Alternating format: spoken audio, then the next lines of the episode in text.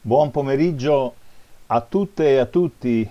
Questa è Radio Cooperativa, io sono Maurizio Angelini e questa è la trasmissione settimanale dell'AMPI, Associazione Nazionale Partigiani d'Italia,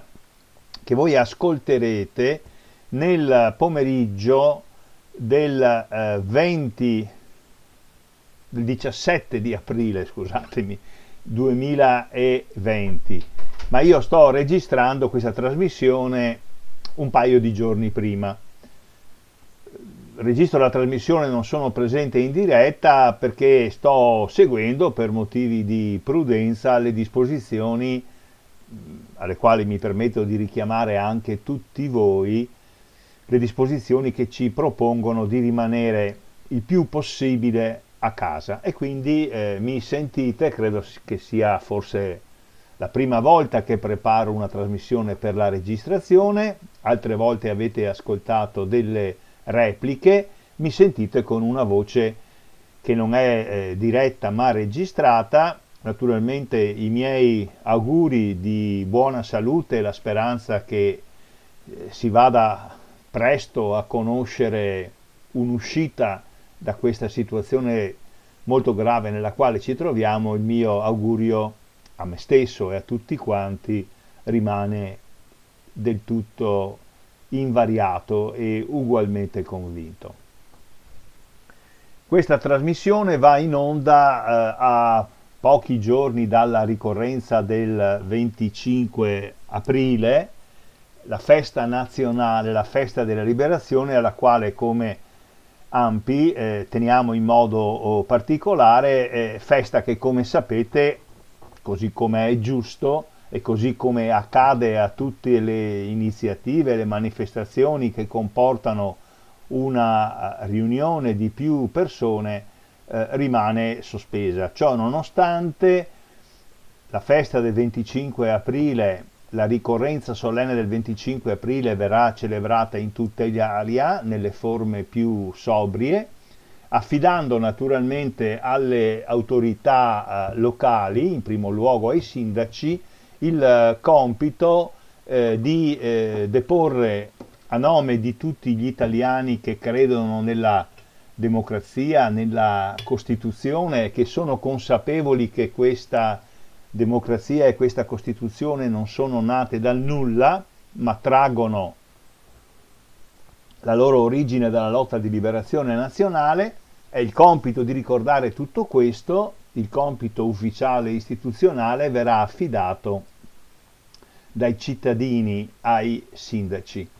Ad esempio, ma questo è solo un esempio che vi faccio, So che il comune di Padova ha già raggiunto la nostra presidente provinciale Floriana Rizzetto e eh, sono stati raggiunti degli accordi per la eh, deposizione eh, che si farà in misura più contenuta ma che si farà come tutti gli anni, come è giusto, a tutti i luoghi che per esempio nella città di Padova ricordano la lotta di liberazione e così verrà fatto eh, dappertutto. So anche che eh, la ministro degli interni, la Morgese, in questi giorni si è messa in contatto con la nostra presidente nazionale, Carla Nespolo, eh, perché eh, si vada appunto in accordo, in concordia con l'impegno delle autorità centrali e locali dello Stato a ricordare, a celebrare, a onorare come si deve il 25 eh, di aprile. Ma l'AMPI ha pensato anche ad una iniziativa eh, più uh, aderente, per così dire, un'iniziativa che risponde alle nuove possibilità di esprimersi e di manifestarsi a cui siamo obbligati eh, dalla, dal contenimento, dalla quarantena che milioni di noi stanno vivendo. E quindi l'AMPI ha invitato tutti i cittadini democratici antifascisti a esporre il tricolore dei davanzali delle nostre finestre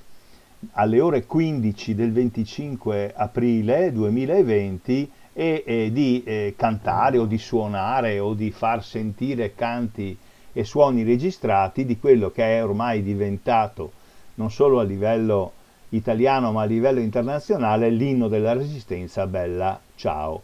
A questa iniziativa eh, si è pensato anche di dare una collocazione oraria eh, unica in tutto il paese alle ore 15 e quindi il, giorno 15 eh,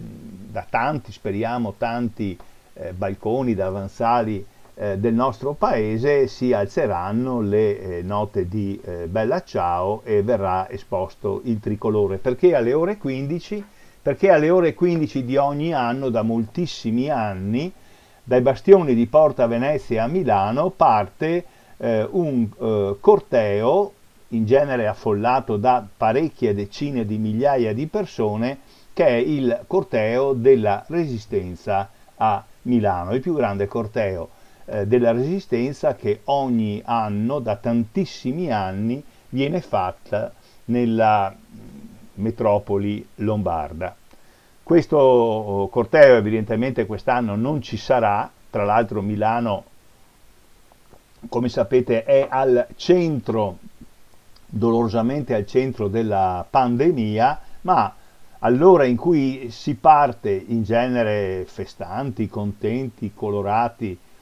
per avviare questo grande corteo della resistenza, si cercherà eh, di esprimere eh, lo stesso ricordo, lo stesso onore eh, la stessa fiducia nella possibilità dell'Italia di farcela anche in questa situazione difficilissima con le modalità che vi ho detto, suono, canto di Bella Ciao, esposizione del tricolore dai balconi delle nostre, delle nostre case. All'iniziativa proposta dall'AMPI hanno aderito eh, le segreterie nazionali della CGL, la segreteria nazionale della CISL, ha eh, aderito la presidenza nazionale della più grande associazione ricreativa culturale italiana che è eh, l'ARCI, eh, hanno aderito le Sardine, ha aderito oh, la Federazione Italiana delle Associazioni Partigiane, un'altra associazione eh, partigiana che raggruppa gli ultimissimi sopravvissuti delle eh, brigate di giustizia e libertà e tanti altri antifascisti hanno aderito praticamente tutti i partiti del centro sinistra e della sinistra e la lista delle adesioni si fa sempre più numerosa. Di, di quello che succederà a Padova e nelle altre città del Veneto di cui sappiamo vi eh, daremo contezza, come suolsi dire oggi, vi daremo informazioni nella eh, prima eh, trasmissione del mese di maggio del 2020. Come avete eh, sentito, in questo periodo la trasmissione settimanale quella appunto del venerdì dalle 14.10 alle 15.40,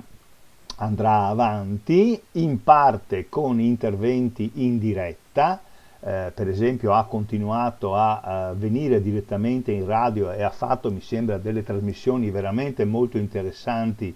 Il nostro amico Socrates Negretto, ma potrete ascoltare, penso ancora, eh, per alcune settimane anche alcune eh, trasmissioni eh, registrate, delle repliche e se sarà necessario anch'io preparerò per l'Ampi di Padova delle pre-registrazioni. Detto questo, che era un dovero, una doverosa informazione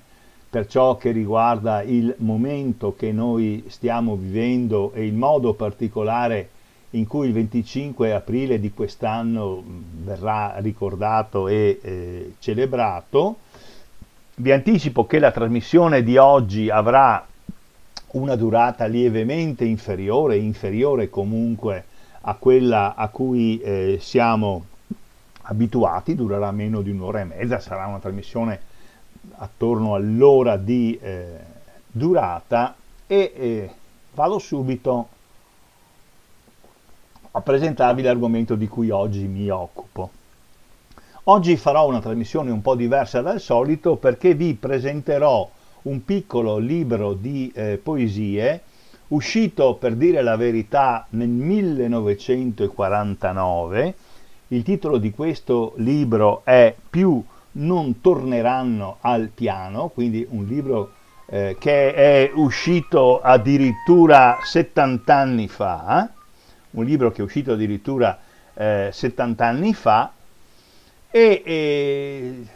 l'autore di questo libricino di poesie, più non torneranno al piano, porta un cognome che oggi qualcosa ci dice. Si chiamava, perché eh, l'autore è scomparso, Renato Boeri. Il cognome vi dice qualcosa perché eh, conosciamo almeno due personaggi piuttosto importanti della nostra attualità che portano il cognome di Boeri e sono Tito Boeri, che è un economista importante, molto conosciuto perché è stato il presidente nazionale dell'istituto ehm, che si occupa di previdenza sociale e di pensioni, l'INPS, e questo è appunto eh, Tito Boeri. Poi un po' meno conosciuto è una persona che si chiama Stefano Boeri e Stefano Boeri eh, è, è ed è attualmente uno dei più importanti architetti e urbanisti italiani. Ebbene, sia Tito che eh, Stefano Boeri sono i figli di quel Renato Boeri che eh, molto giovane, nel 1949 aveva 27 anni, scrive questo libricino di poesie più non torneranno al piano. Allora, eh, vi voglio un po' raccontare la storia di questo libricino che in queste giornate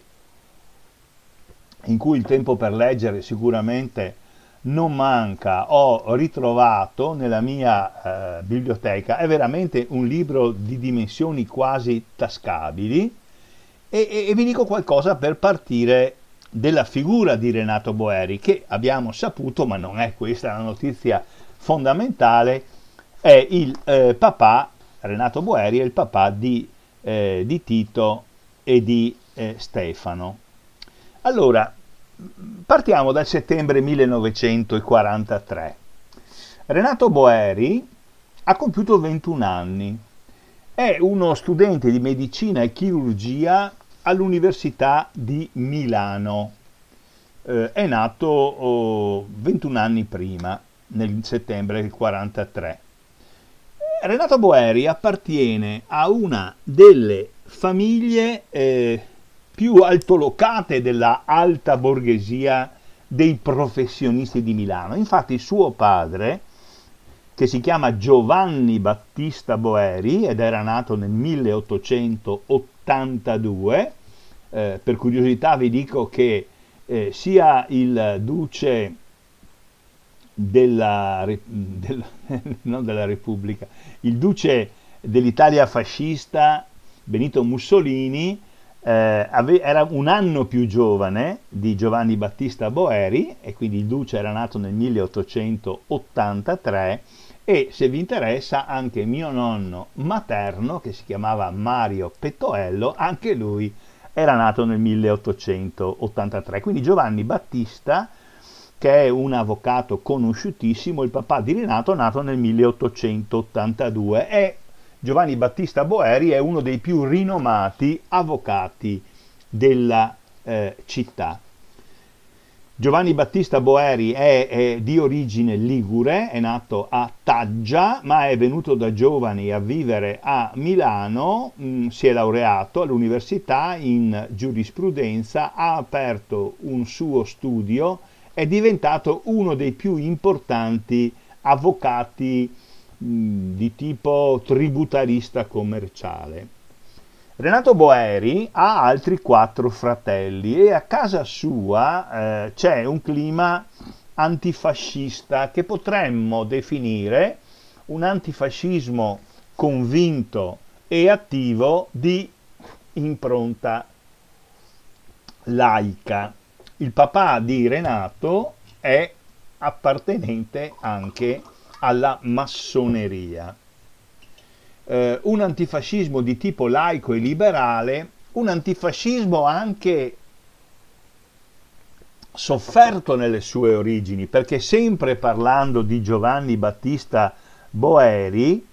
nel 1924 l'avvocato Giovanni Battista era stato eletto alla Camera dei Deputati nella lista nazionale liberal fascista. Giovanni Battista Boeri era un massone, Giovanni Battista Boeri era un liberale di scuola eh, giolittiana e mh, negli anni venti, gli anni in cui il fascismo diventa da piccolo movimento, eh, grosso movimento con un grande consenso sociale, ma con una forza dirompente anche dal punto di vista militare, Giovanni Battista Boeri, che pure era un liberale, aveva fatto una scommessa illusoria sul fascismo. E cioè era convinto Giovanni Battista Boeri, ma anche il suo riferimento oh, politico Giovanni eh, Giolitti era convinto che si potesse in qualche modo costituzionalizzare il fascismo, e cioè utilizzare in qualche modo la forza dirompente del fascismo per mettere in un angolo il movimento dei lavoratori, il movimento operaio, i sindacati, i socialisti, i comunisti, i comunisti erano un piccolo partito appena nato nel 1921, si potesse usare il fascismo per mettere in un angolo e per sconfiggere definitivamente il socialismo e poi, e poi riprendere la politica tradizionale liberale facendo rientrare in qualche modo i fascisti nei ranghi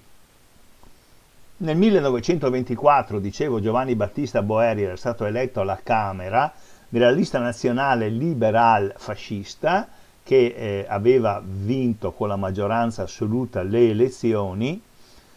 ma eh, Giovanni Battista Boeri eh, si ricrede, capisce di aver sbagliato, si fa autocritica, cambia idea e cambia anche il suo atteggiamento nei confronti del fascismo nella seconda parte del 1924. Le elezioni si mm, svolgono nel mese di maggio del 24, eh, nel giorno in cui si insedia alla eh, Camera, si insediano le nuove Camere e, e sostanzialmente eh, Mussolini si presenta eh, a, a, di fronte al eh, Parlamento eh, per ricevere la fiducia del Parlamento, Giovanni Battista Boeri, eh, poiché in mezzo c'è stato l'omicidio di Giacomo Matteotti, il deputato polesano che aveva denunciato i brogli e le violenze del fascismo, Giovanni Battista Boeri da questo momento inizia un periodo di eh, riflessione, di autocritica e a fine 1924 si dimette con una lettera aperta e molto polemica contro il fascismo e da questo momento passa Giovanni Battista Boeri a una militanza antifascista avendo come punto di riferimento un, eh, un antifascista napoletano che si chiamava Giovanni Amendola. E quindi dopo l'omicidio Matteotti, Giovanni Battista Boeri decide che è impossibile continuare a collaborare con i fascisti, è impossibile rendere costituzionale e democratico il movimento fascista e diventa un antifascista. Devo dire che non è che Giovanni Battista Boeri entri in clandestinità, vada via dall'Italia, ma sicuramente si ritira completamente dalla vita politica, e cresce i suoi eh, figli eh, ne avrà complessivamente cinque, uno di questi è, è, è, è Renato, eh, cresce i suoi figli eh, con educazione, idee, preparazione di tipo antifascista e liberale. Allora, nel settembre del 1943, l'avvocato Giovanni Battista Boeri, che è ricercato dai fascisti e dai nazisti a Milano, deve scappare dalla, dalla sua città e si rifugia in Svizzera. Sempre Giovanni Battista Boeri lo troviamo dopo la liberazione, sarà eletto alla consulta. La consulta, eh, la consulta è eh, un organismo non elettivo che fungerà da organo appunto di consulenza, di fornitura di, pare- di pareri al eh, monarca, al re, perché fino al 2 giugno 1946 l'Italia è una monarchia e questo organismo, la consulta, sarà eh, nominato eh, dal, dal, re e dal suo eh, luogotenente, il figlio Umberto di Savoia, sulla base delle designazioni fatte dai partiti eh, antifascisti. Aggiungiamo e così eh, concludiamo su Giovanni Battista Boeri che è il papà di Renato, non dimentichiamoci che Renato è l'autore del libricino di poesie di cui oggi parleremo e da cui qualcosa leggeremo, concludiamo ricordando che, eh, che Giovanni eh, Battista eh, Boeri mm, verrà eletto nel 1948 senatore del Partito Repubblicano Italiano. Allora, dopo l'8 settembre Renato ha 21 anni, suo papà ha dovuto allontanarsi da Milano e si è rifugiato in Svizzera, uno dei fratelli maggiori di Renato, che si chiamava Enzo e che era nato nel 1914, era già medico, è un medico affermato, fa appunto l'ufficiale medico nella Marina Militare a Napoli. Napoli alla fine di settembre eh, viene liberata con l'insurrezione delle quattro eh, giornate eh, arrivano gli alleati e Enzo oh, Boeri decide di entrare a far parte di un'organizzazione di militari antifascisti che iniziano a collaborare con i servizi segreti britannici e statunitensi. E nel marzo del 1944 Enzo Boeri accetta di capeggiare una missione militare in collegamento con gli alleati, una missione che viene aviotrasportata su un aereo britannico guidato da un pilota polacco. Questa eh, missione composta da tre o quattro persone capeggiate da Enzo Boeri eh, viene portata fin sulla, eh, sul cielo lombardo e i quattro capeggiati da Enzo Boeri vengono paracadutati su una montagna non altissima, alta 1500 metri, si chiama il Mottarone, si trova al eh, confine tra il eh, Piemonte e la Lombardia, sopra la cittadina di Stresa sulle rive del lago Maggiore. È una montagna quindi che se andate sul lago Maggiore lato Piemonte vi sta sopra Stresa, sopra la testa. Che compito ha questa missione militare? Questo compito è comune a tante altre missioni militari che hanno agito in Italia in collegamento con gli eh, statunitensi e con i britannici, eh, per esempio in Veneto ci fu una importante missione che aveva la sua base nella zona di Cittadella, eh, chiamata dagli inglesi Marino Rocco, Marini Rocco Service, eh, ed era un gruppo di militari, i due capi dei quali si chiamavano di cognome Marini e Rocco, e, facevano quello che facevano tutte le missioni e che farà anche Enzo Boeri con la sua missione. Fanno un'accolta, un'attività di raccolta e di trasmissione via radio di informazioni destinate ai servizi segreti britannici e statunitensi in una zona, siamo appunto sul lago Maggiore, che è occupata dai tedeschi e amministrata formalmente dai fascisti della Repubblica Sociale. Raccolgono informazioni che riguardano le presenze, i trasferimenti, gli spostamenti, i trasporti di truppe e di materiale bellico, eh, le azioni militari dei tedeschi e dei fascisti e queste informazioni sono molto importanti eh, per eh, gli eserciti alleati che stanno risalendo l'Italia, eh, liberandola. Ma oltre a fare questo, Enzo Boeri, figlio dell'avvocato Giovanni Battista e eh, fratello più grande di Renato Boeri, l'autore del libricino di poesie, eh, Enzo Boeri incomincia a fare anche il partigiano eh, combattente in questa zona del Mottarone, sopra Stresa. Entra in contatto e assume compiti militari all'interno delle bande partigiane. Siamo nella zona del Verbano e della Val d'Ossola e qui operano sia formazioni garibaldine comandate da un prestigioso comandante militare che si chiama Cino Moscatelli, sia formazioni partigiane autonome, garibaldini col fazzoletto rosso e autonomi col fazzoletto azzurro, queste formazioni militari autonome erano in genere comandate da ufficiali dell'esercito regio, che si era disciolto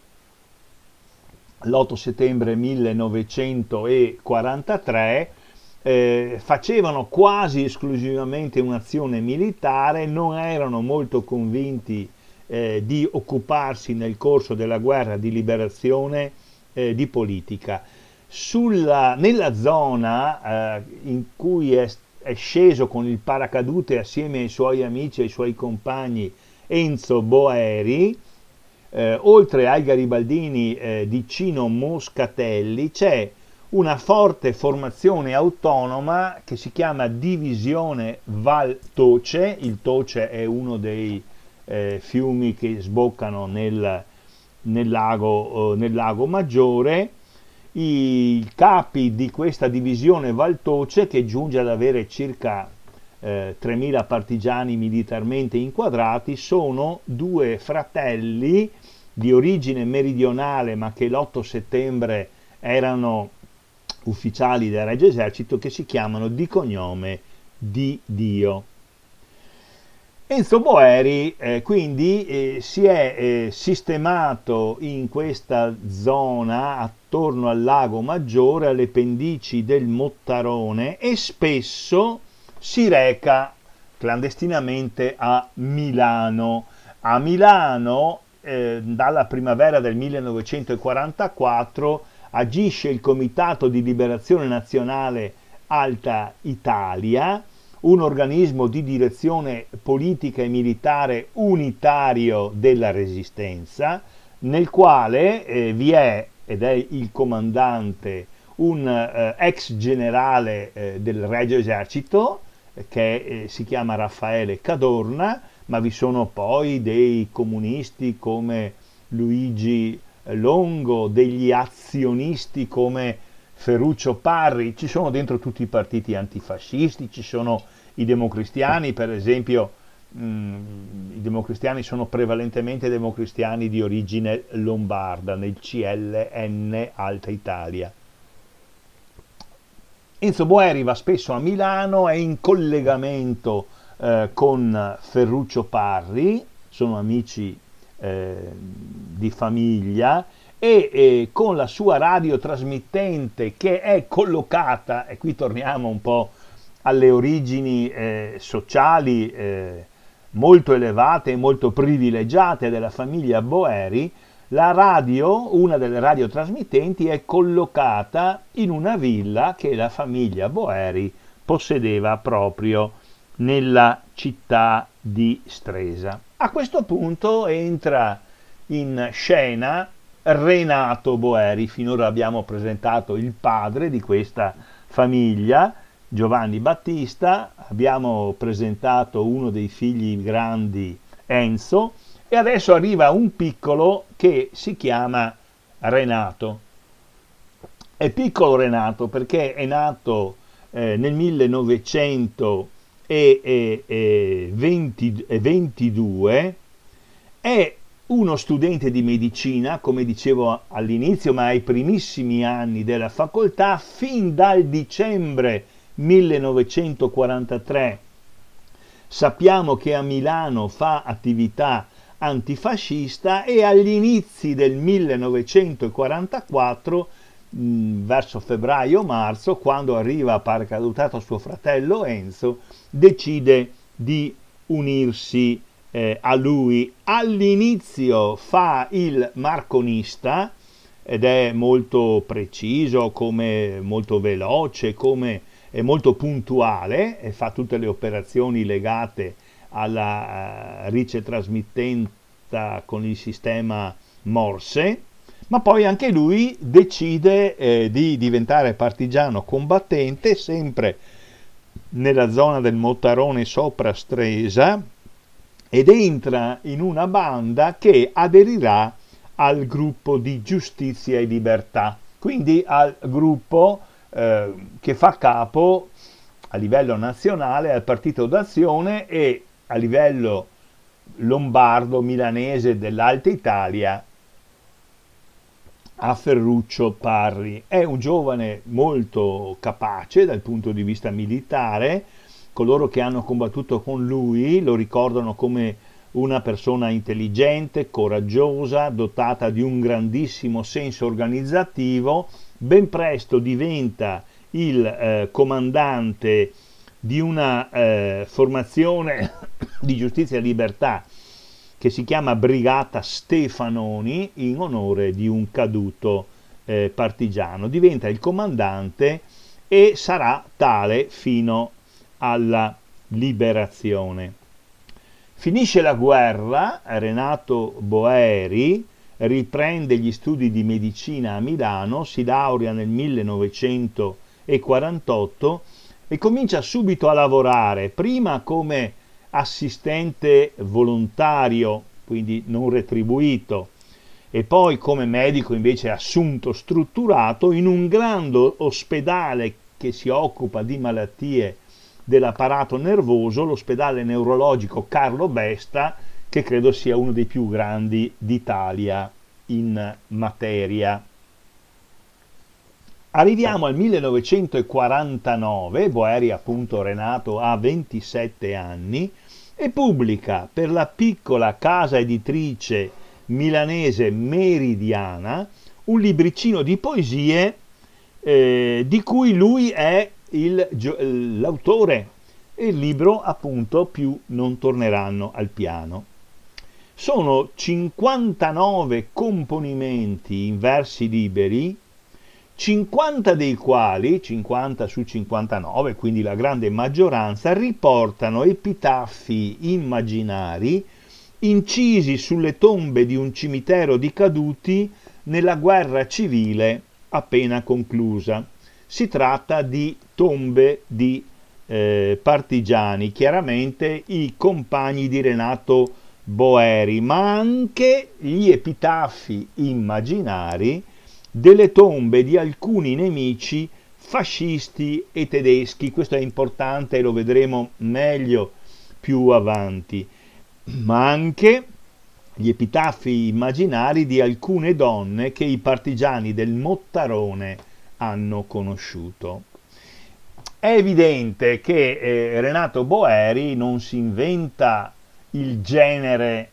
l'ambientazione alle poesie che ci propone, perché l'ambientazione è eh, la stessa, il suo modello è l'antologia di Spoon River, che era stata eh, pubblicata nel 1914-1915 da un poeta statunitense che si chiamava Edgar Lee Masters. Eh, la struttura di, del libro di Edgar Lee Masters, l'antologia di Spoon River, è esattamente quella che eh, ci eh, propone il nostro Renato Boeri, cioè la, uh, ripeti- la ripetizione, eh, la traduzione in versi di epitaffi eh, di, un immaginario, di un immaginario cimitero che si troverebbe lungo le rive del fiume chiamato Spoon River. Quindi il modello a cui Renato Boeri nel 1949 si ispira mh, è appunto un modello che lui, che lui imita. E come mai assume proprio questo libro di Edgar Lee Masters come modello? Un libro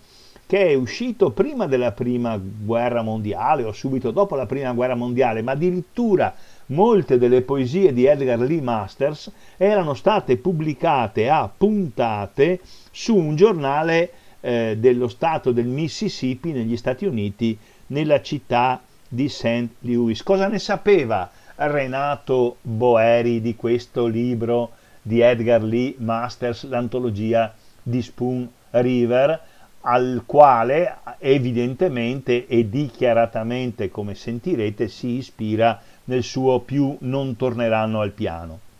Il libro di Edgar Lee Masters era stato pubblicato in Italia dalla casa editrice Inaudi quasi clandestinamente nel 1943 con la traduzione di una allora giovane Fernanda Pivano che poi fu una delle più grandi conoscitrici e traduttrici della letteratura e della poesia eh, statunitense. Ma quello stesso libro uscì in una edizione eh, la seconda edizione, nel 1945, appena finita la guerra, sempre con la traduzione di Fernanda Pivano, e questo libro, l'antologia di Spoon River, ebbe un successo travolgente. Ebbe un successo travolgente perché proponeva una forma poetica apparentemente molto semplice, molto discorsiva, ma molto profonda, che raccontava le storie, parlo dell'antologia di Spoon River, di persone assolutamente normali, comuni, il giudice, il cuoco, la donna di casa, l'operaio, il ladro, tutta una fauna di persone appartenenti a tutti i ceti e gli ambienti sociali che raccontavano la loro vita e rappresentava per l'Italia appena uscita dalla guerra, dal punto di vista dei contenuti della poesia, ma anche dal punto di vista della tecnica poetica, un esempio di grande libertà, di grande umanità, di grande apertura sociale. Eh, fino agli anni 46-47 ci fu in tutta l'Europa, ma anche in Italia e anche tra le persone collocate più a sinistra che avevano il mito dell'Unione Sovietica, ci fu un mito degli Stati Uniti d'America come terra della libertà, come terra dell'eguaglianza sociale. Dopo il 47-48, quando scoppia la guerra fredda tra blocco sovietico e blocco occidentale,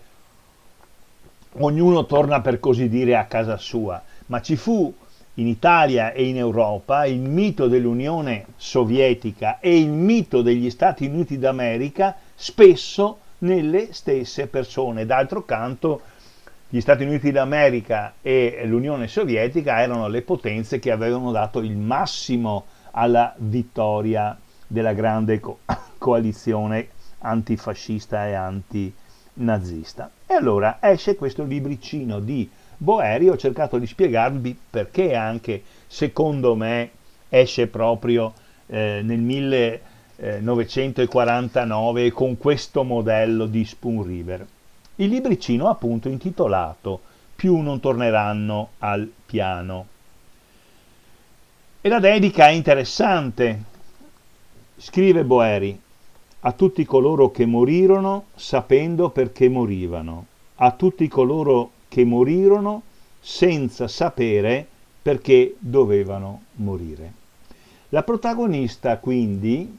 in questo più non torneranno al piano, è la morte, la morte nella guerra civile. Una morte che riguarda tutti e che nel suo tragico compimento sembra uguagliare se non pacificare tutti i morti. Renato è stato comandante partigiano e dà voce in questa collezione di epitafi immaginari in primo luogo ai suoi morti, e cioè ai partigiani che lui ha comandato, quelli della brigata Stefanoni. Boeri ci dà una ricostruzione minuziosamente umana e variegata della banda partigiana. Attraverso gli epitaffi parlano proprio tutti, presentati in un caleidoscopio di caratteri, di comportamenti, di convinzioni politiche, di origini sociali e nazionali. C'è dentro di tutto, ecco alcuni esempi. C'è un epitaffio sulla tomba di Carlo il Ricco e scrive così. Ho lasciato agi e ricchezze per venire quassù in montagna, perché era giusto che fosse così. Sono morto vicino a te, proletario barba, ed era giusto che fosse così. Ma essi, credi che capiranno? No, barba, per noi è giustizia, non per loro. E eh, simmetricamente eh, sulla stessa sulla pagina vis-à-vis di quella in cui è riportata l'epitaffio di Carlo il Ricco, ecco l'epitaffio di Carlo eh, di, di, Barba, Barba il, il partigiano socialista. E scrive così, almeno nella morte ho trovato giustizia e sono contento, perché ho vicino a me, nella mia stessa umiltà, Carlo, il partigiano ricco. In fondo, Carlo, confessa, se non fossimo morti qua sulle montagne, noi saremmo come sempre ora divisi. Quindi il senso della lotta partigiana fatta assieme e della morte eh, come elemento di unificazione, di superamento delle ingiustizie, però con la convinzione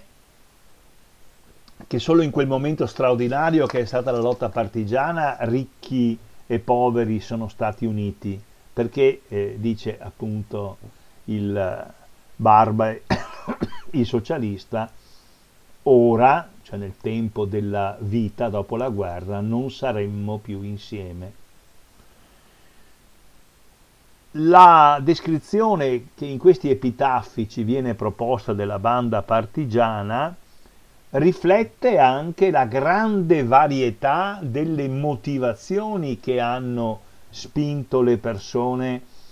a salire in montagna imbracciando le armi, livelli di consapevolezza eh, molto diversi. In intanto sono quasi tutti giovani c'è solo qualche adulto maturo di cui poi diremo, ma eh, i livelli di consapevolezza, l'aver capito che cosa si andava a fare, sono presentati come volutamente diversi, non si vuole assolutamente presentare un insieme di eroi che partendo da livelli di convinzione politica elevatissimo hanno deciso di sacrificare la loro vita. Non è così nella poesia e non è stato così neanche eh, nella realtà. Per esempio, Tigre, il coerente. Che cosa dice il suo epitaffio? Luis si rivolge ad un amico. Tra il bianco e il nero sceglie il grigio e si compiace di questo strano connubio così pericoloso e senza senso. Io non lo ammetto e gli altri mi dicono pazzo perché per tutti è ben strano che un uomo sia convinto. Ecco, il eh, coerente tigre, eh, i nomi sono i nomi di battaglia dei partigiani, dice che quando ha scelto il suo migliore amico lo ha guardato come se fosse un pazzo, perché la eh, coerenza e lo spirito di sacrificio non sono sicuramente diffusi tra la maggioranza delle persone. Questo ci dà il senso anche della minorità, del minoritarismo, dell'essere sostanzialmente abbastanza in pochi, non pochissimi, a fare una scelta così impegnativa come quella della resistenza. Ma assieme a Tigre il coerente c'è Bubi, l'innocente. E cosa scrive Bubi? Eh, sembra l'opposto di quello che ha scritto sul suo epitafio Tigre. Ascoltate. Sono state più grandi di me le cose che ho cercato, come quel grosso mitra che mi pesava sopra la schiena. Ma allora, perché sono morto? Per diventare un uomo? Credetemi davvero, nulla ho capito né perché uccisi né perché m'uccisero. È esattamente l'opposto di quello che ci ha detto eh, prima Tigre il coerente. Eh, Bubi l'innocente è salito in montagna per un motivo molto confuso, per un senso di libertà molto indeterminato e sembra quasi rimpiangere la scelta che ha compiuto, ma l'ha compiuta ed è lì il suo, il suo epitaffio a ricordarla. E poi ancora tra i pochissimi epitaffi, tutti immaginari naturalmente attribuiti a delle tombe di persone adulte, sono quasi tutti giovani o addirittura giovanissimi, Rossi, il vecchio antifascista, che nel suo epitaffio dichiara la necessità di riscattare personalmente vent'anni di acquiescenza e di indifferenza collettiva e di inazione collettiva. Scrive Renato Boeri riportando l'immaginario epitaffio di Rossi, il vecchio antifascista. Sentivi, amico, quanta accorata tristezza v'era nella morte di un vecchio che lotta. Vi era un rimprovero a tutti ed una fede pura. Ora c'è solo l'augurio a te, che ancora vivi, di mai sentir domani, dinanzi ai figli, una gran colpa che non sia stata la tua. Eh, che vuol dire il vecchio antifascista lascia come messaggio a chi legge devi sentire come colpa solo quello che tu hai fatto personalmente, non devi sentire come colpa un tuo agire che ha impedito l'agire di tutti. Questa sarebbe la tua più grande colpa. Come individuo avrai le tue colpe di singolo essere umano, ma come essere sociale non devi avere la colpa di chi ha deciso che la cosa più importante era lui stesso, il suo egoismo. Questo è eh, molto molto interessante. Se noi cerchiamo negli epitaffi così chiari e così dolenti eh, dell'immaginario cimitero sul Mottarone una forma mh, retorica di grandi parole, eh, una resistenza di tipo patriottico e militarista, non ci troviamo nulla di tutto questo, non sono grandi monumenti funebri, sono piccoli monumenti funebri, ciascuno dei quali parla nel bene, nel male, nel chiaro nell'oscuro eh, della persona che lì è eh, sepolta. Anzi, i morti mettono a nudo il loro cuore e narrano, per esempio, la loro paura di fronte alla morte, come fanno con toni molto diversi due epitaffi immaginari eh, quello di Alfredo il Calmo e di Tino il Buono. Alfredo che veniva visto dai suoi compagni come il calmo, ecco qualcosa del suo epitaffio. Non mi si leggeva la paura sul volto, ma io la sentivo disperata dentro di me e questo mi offendeva, che tutti mi guardassero quasi a trovare aiuto in me, io ne chiedevo a voi. E eh, Tino, il buono, quando vidi il plotone di esecuzione schierato, non ebbi più il coraggio di mantenere fede ai miei propositi. Gridai con tutte le mie forze che mi lasciassero stare. Mi uccisero ugualmente. Non c'è la rappresentazione eroica della morte davanti al plotone che ti sta per fucilare, assolutamente. Quindi la narrazione è molto sincera, c'è una forma di antieroicismo, eh, eh, tanto è vero che tra gli epitaffi scritti da Renato Boeri eh, ci sono quelli di due partigiani ladri. Uno è Bavel, che è un ladro di professione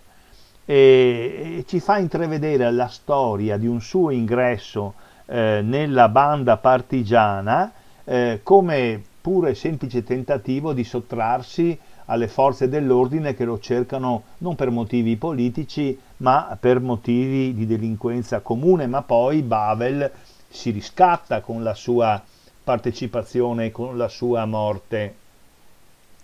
da partigiano. E l'altro è un partigiano che è diventato ladro nella banda, virgola, che è stato fatto fucilare per furto dal comandante Loris e che si riscatta con l'accettazione della condanna a morte. Ma il comandante Loris, che ha decretato quella pena capitale,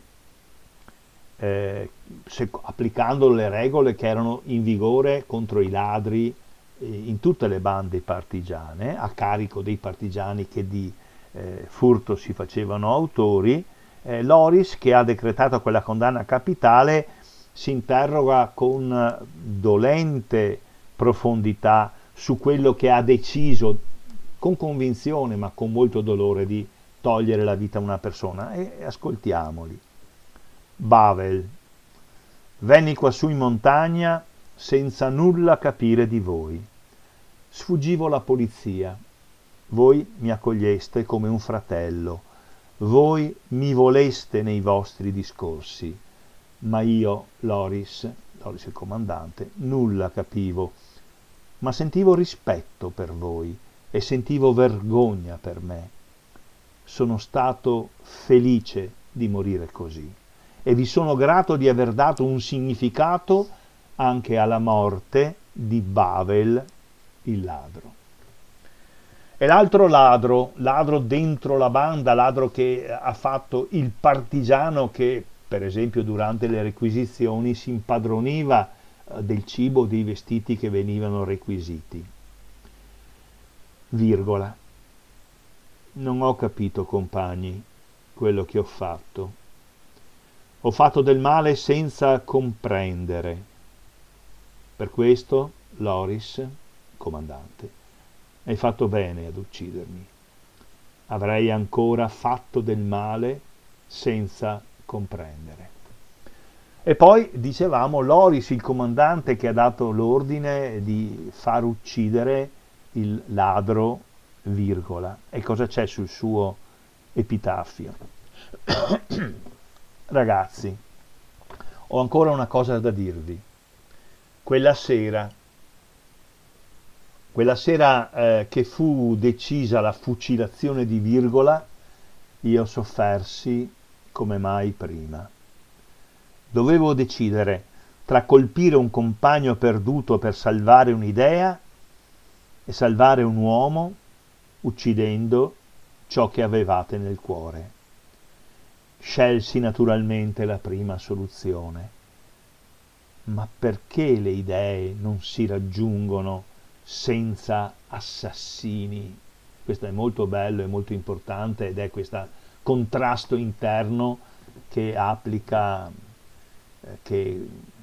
contrasto interno che tormenta Loris il comandante perché ha applicato con convinzione una legge che sa essere giusta e indispensabile per mantenere l'equilibrio nella banda, ma eh, ha fatto questa applicazione di giustizia uccidendo una persona, perché le idee non si raggiungono senza assassini. La parte più interessante e originale eh, di questo libretto sta in alcuni epitaffi eh, che eh, riguardano i nemici, i fascisti e i tedeschi. Ce n'è più di uno, io ve ne leggo, ve ne cito da alcuni che mi hanno colpito. Hans. Hans è un tedesco che è stato ucciso dai partigiani, l'altro si chiama Fritz. È il soldato che obbedisce agli ordini anche quando gli si comanda di fare la guerra ai civili e anche lui, come tutti loro, ha un ripensamento nessuno parla di sé come se eh, l'esperienza della banda partigiana o in questo caso l'esperienza della lotta contro la banda partigiana eh, fosse un fatto che non ha posto eh, interrogativi, sofferenze, contraddizioni. Dice e scrive Hans. Mi pareva allora che il dovere fosse più forte del sentimento. Per questo ti uccisi, vecchia, perché era ordine di fare così. Ma oggi io penso altrimenti. Io dico a mia madre, quanto fu stupido tuo figlio. Pensa, vecchia, t'avrei ucciso purché fosse ordine di fare così. In questo epitafio, secondo me molto bello, c'è proprio un contrasto, un'antinomia tra ieri e oggi, ma oggi, l'oggi in cui Hans non la penserebbe così, è l'oggi in cui non gli è dato di vivere. E poi ci sono una serie di epitafi che sono sicuramente problematici e spiazzanti, lo erano nel 1949 a guerra civile appena conclusa quando la barbarie fascista e nazista era stata appena sradicata, ma ancora oggi ci fa impressione il messaggio che ci giunge dall'epitaffio di Emilio il fascista. E così dice, lasciatemi riposare qui accanto a voi, almeno così come Fritz e come Hans. Anch'io morii con in mente una fede, ma ora quassù, nel sereno riposo di questi monti eterni, ho capito che s'era bello difendere le fedi che muoiono, perché muoiono, è più giusto combattere per quelle che sorgono, perché vivono, ma le nostre tombe unite dicano agli uomini tutti che non vi è idea per la quale si ha diritto d'uccidere, ma vi sono fedi per cui è dovere d'amare, così come ora quassù noi amiamo coloro che ci uccisero. E qui è eh, molto importante, molto interessante, si fa molto discutere questo epitafio di Emilio il fascista. Renato Boeri prova in maniera viva e sincera la compassione, la pietà per il nemico spento. Ma in fin dei conti questo provare pietà è possibile solo perché siamo nell'oggi ed è stata superata la fase della lotta. E nello scontro sanguinoso tra le fedi hanno prevalso quelle che sorgono quelle per cui è più giusto combattere, non quelle che stavano morendo. Il sangue di cui spessissimo ci parla Renato Boeri in questo suo bel libricino del 1949 eh, non è il sangue sparso come un lavacro purificatore, non è neanche il sangue versato come vendetta, ma è un sangue sparso come dolore necessario per liberarsi e per liberare tutti. E queste sono appunto alcune eh, citazioni da questo libricino eh, prezioso uscito nel 1949 a cura di un ragazzo di 27 anni, libricino che io ho avuto qualche anno fa, penso che sia introvabile sul piano editoriale, forse lo trovate in qualche biblioteca io l'ho trovato in un'edizione uscita 4 o 5 anni fa a cura del sindacato pensionati di eh, Venezia eh, che eh, lo um, presentò mh, come un libro che celebrava degnamente e sinceramente la resistenza e l'antifascismo. Un libro, dicevo, scritto da un ragazzo che aveva 27 anni nel 49 e che ripensava con grandissima profondità e con grandissima umanità ad un'esperienza terribile che fu decisiva per la sua formazione. Sì, perché la vita di Renato Boeri fu una vita dal punto di vista professionale, dal punto di vista culturale, dal punto di vista sociale molto intensa. È entrato, come dicevo, nel 1948 all'Istituto Besta come assistente volontario, ne diventerà negli anni 70 il direttore. Sarà uno dei più quotati neurologi italiani, sia eh, come medico, come curante, sia eh, come ricercatore anche a livello mondiale. E continuerà ad avere un grosso impegno civico perché per esempio come medico, al fianco di un grande medico che si chiamava Giulio Antonio Maccaccaro, eh, si occupò, difendendo i cittadini e i lavoratori, del più grande disastro industriale e ambientale italiano, quello di eh, Seveso del 1976, quando si eh, sprigionò dallo stabilimento dell'ICMESA tra Meda e Seveso, quindi alle porte di Milano, una grande nube tossica di diossina. Alla fine degli anni Ottanta Renato Boeri, quello che era stato il giovane partigiano poeta, fondò a Milano la consulta di bioetica, la prima grande organizzazione laica che affrontò eh, più di 30 anni fa le tematiche di cui continuiamo a discutere dell'autodeterminazione di fronte alle cure mediche e al fine vita la prima organizzazione, la consulta bioetica che propose quello che chiamiamo oggi il testamento biologico. Ed ebbe anche una vita affettiva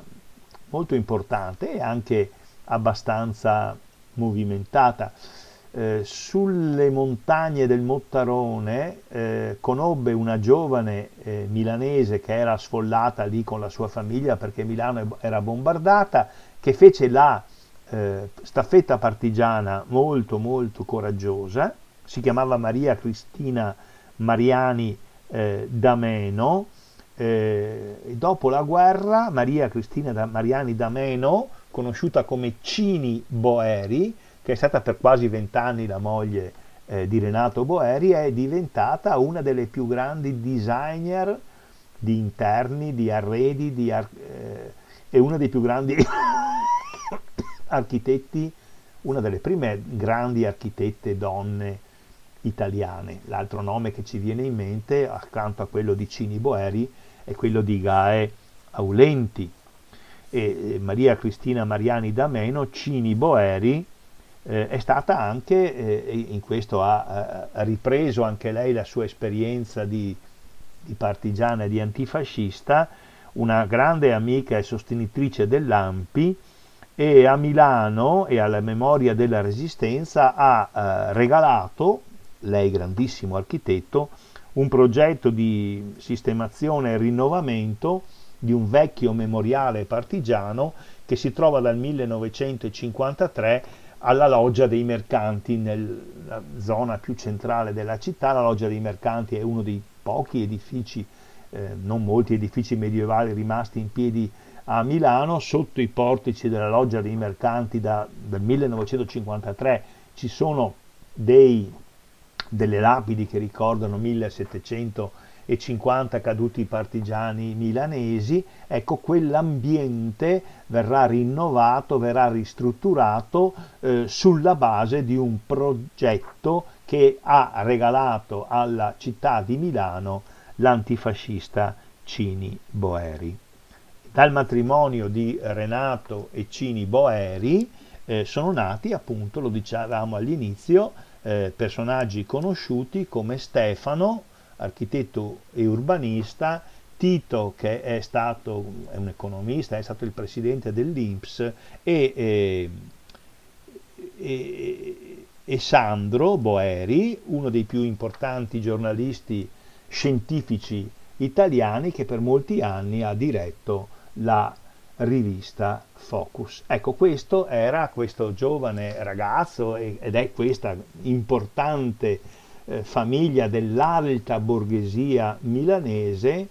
sempre però eh, sicuramente democratica antifascista. Renato Boeri, il ragazzo che nel 1944 salì sul Motarone e poi fu tutto quello che vi ho raccontato, ivi compreso il passaggio interessante di questo libriccino, più non scenderanno, più non torneranno al piano, Renato Boeri è morto nel 1994. Eh, spero che questa mia narrazione, che questa mia lettura insieme storico e poetica vi sia eh, stata gradita ripeto che il libriccino più non torneranno al piano è di difficilissimo reperimento, ma trovate molte informazioni sul libriccino e sulle poesie e su Renato Boeri in internet. Se eh, gli ascoltatori di Radio Cooperativa e di questa trasmissione dell'Ampi abitano in provincia di eh, Venezia, e in particolare a Venezia e a Mestre, possono chiederne copia, penso che ce ne siano ancora disponibili, al sindacato pensionati italiani della CGL. Ecco, abbiamo concluso, ho concluso, ho concluso questa trasmissione dell'AMPI eh, di Padova, oggi eh, gestita da Maurizio Angelini, registrata qualche giorno prima del giorno in cui andrà in onda, e, e cioè eh, il eh, venerdì 17 eh, aprile 2020. Da Maurizio Angelini, da Radio Cooperativa e dall'Ampi, un saluto e un augurio a tutte e a tutti.